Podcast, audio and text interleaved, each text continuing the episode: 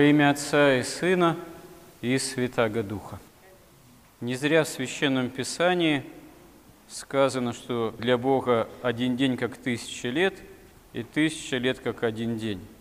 Действительно, Бог всемогущий, всеблагой, Он находится вне времени и пространства, не подчиняясь Ему, независимо от того, что для нас является одним из важнейших факторов нашего бытия.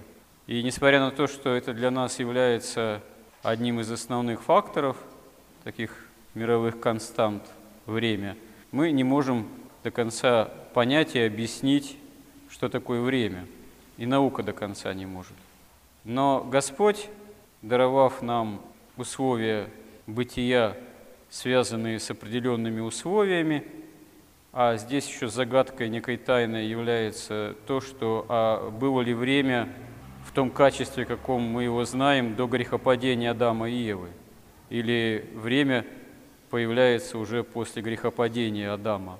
В Апокалипсисе говорится, что ангел клянется о том, что в будущем времени уже не будет, уже когда будет новая земля и новое небо.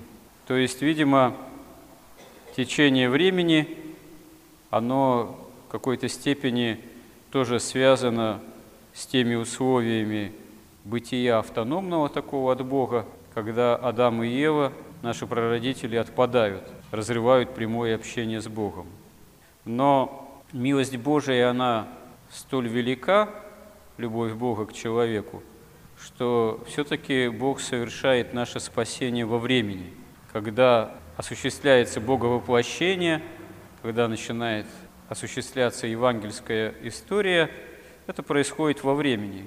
То есть, когда Бог становится человеком, умоляется в своем таком божественном достоинстве, принимая, можно сказать, зрак, как святые отцы говорят, раба, то есть принимая ограниченные условия бытия, сам Творец становится причастен прямо непосредственно своему творению, что, в общем, для любой философской системы, до христианской в особенности, просто немыслимо. Действительно, для эллинов это безумие, что Бог приходит во плоти, поскольку системы мировоззренческие, философские, которые сложились ко времени евангельской истории – в остальном мире, так называемой античности, они вообще, по сути своей, не подразумевали то, что есть Бог-творец.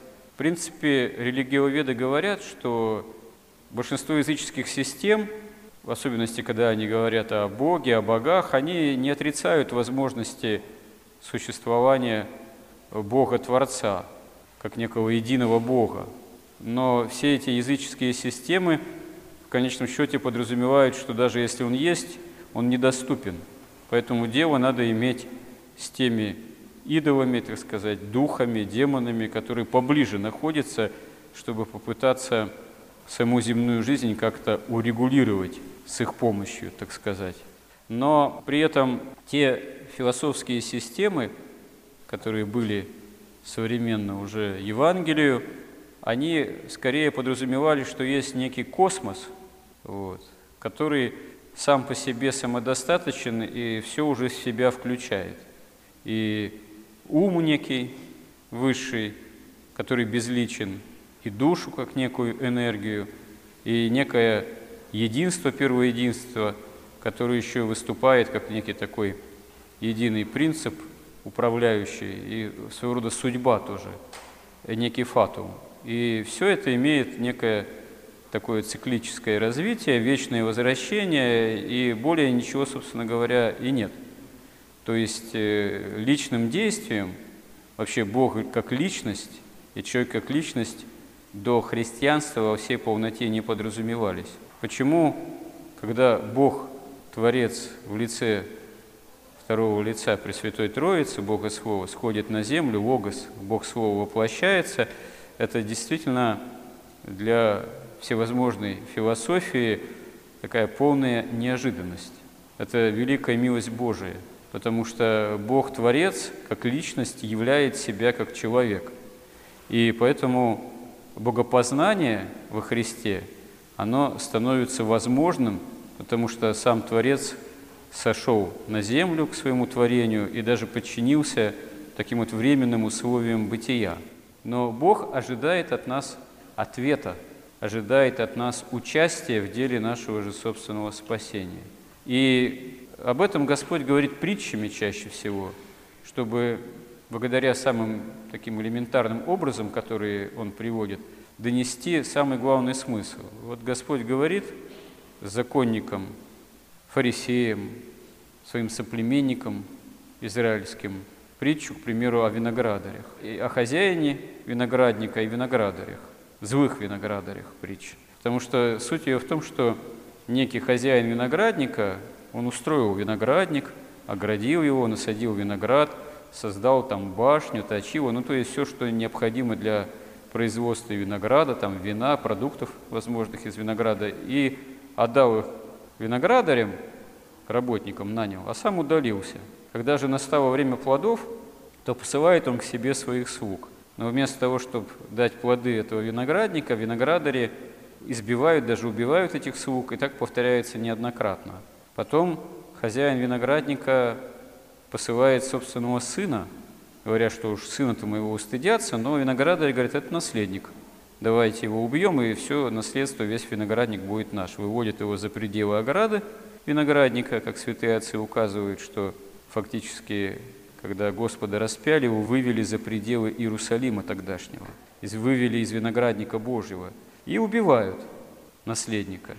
И Господь спрашивает у фарисеев, книжников, что сделает хозяин виноградника, когда он придет, вернется. Те ему отвечают совершенно логично, что предаст злой смерти злых этих виноградарей, а виноградник отдаст другим деятелям, которые будут во время отдавать плоды этого виноградника – Господь им говорит, неужели вы никогда не слышали из Священного Писания, из псалмов, что камень его же Господь определил во главу угла, камень, который есть во главу угла, и которым пренебрегли зиждущие, на самом деле есть дивен в очах наших, в очах наших, то есть он есть основа спасения.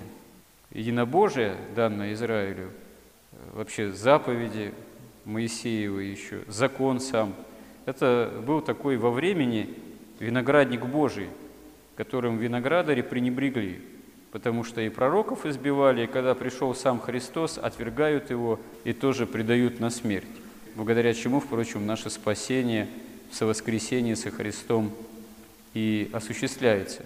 Но можно эту притчу рассмотреть иначе, что этот виноградник Божий – это и есть всякий человек, который призывается к этой жизни в определенное время – и которому каждому человеку Господь благоволит, чтобы человек захотел спастись. Человеку все дано. И ум, и сердце, и душа, и тело, вот, как, в общем, сам виноградник. Каждый человек, он огражден. Каждый человек является живой, неповторимой личностью.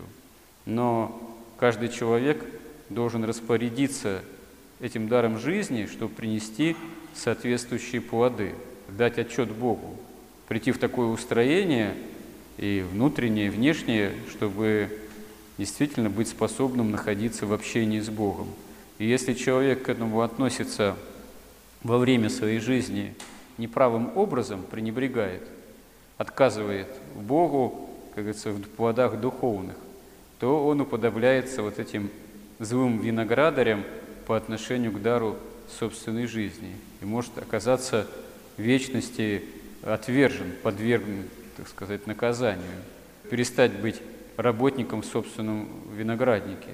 Но характерно то, что вот сама эта притча, как и другие евангельские притчи, именно берет Господь для донесения для человека вот этих смыслов о высшем самые элементарные образы. И это не случайно, потому что, с одной стороны, действительно, для Бога тысяча лет как один день, и один день как тысяча лет. Но с другой стороны, Он имеет попечение о нас, о нашем спасении во время самой человеческой истории и применительно ко времени нашей жизни. То есть действительно мы не знаем, что такое время, но время – это некий фактор нашего тварного бытия, который накладывает на нас определенные ограничения. Сама наша жизнь, она земная, имеет ограниченный характер. Но Господь нас призывает к тому, чтобы вот во время этой земной ограниченной жизни постараться так жить, научиться по вере, так потрудиться в возделывании, можно сказать, собственного виноградника житейского, чтобы были определенные плоды. А эти плоды – это на самом деле научение опыту общения с Богом. Здесь, опять же, во времени, проходящем и конечном, научение для вечности, для обретения жизни вечной. Господи, помоги нам в этом. Аминь.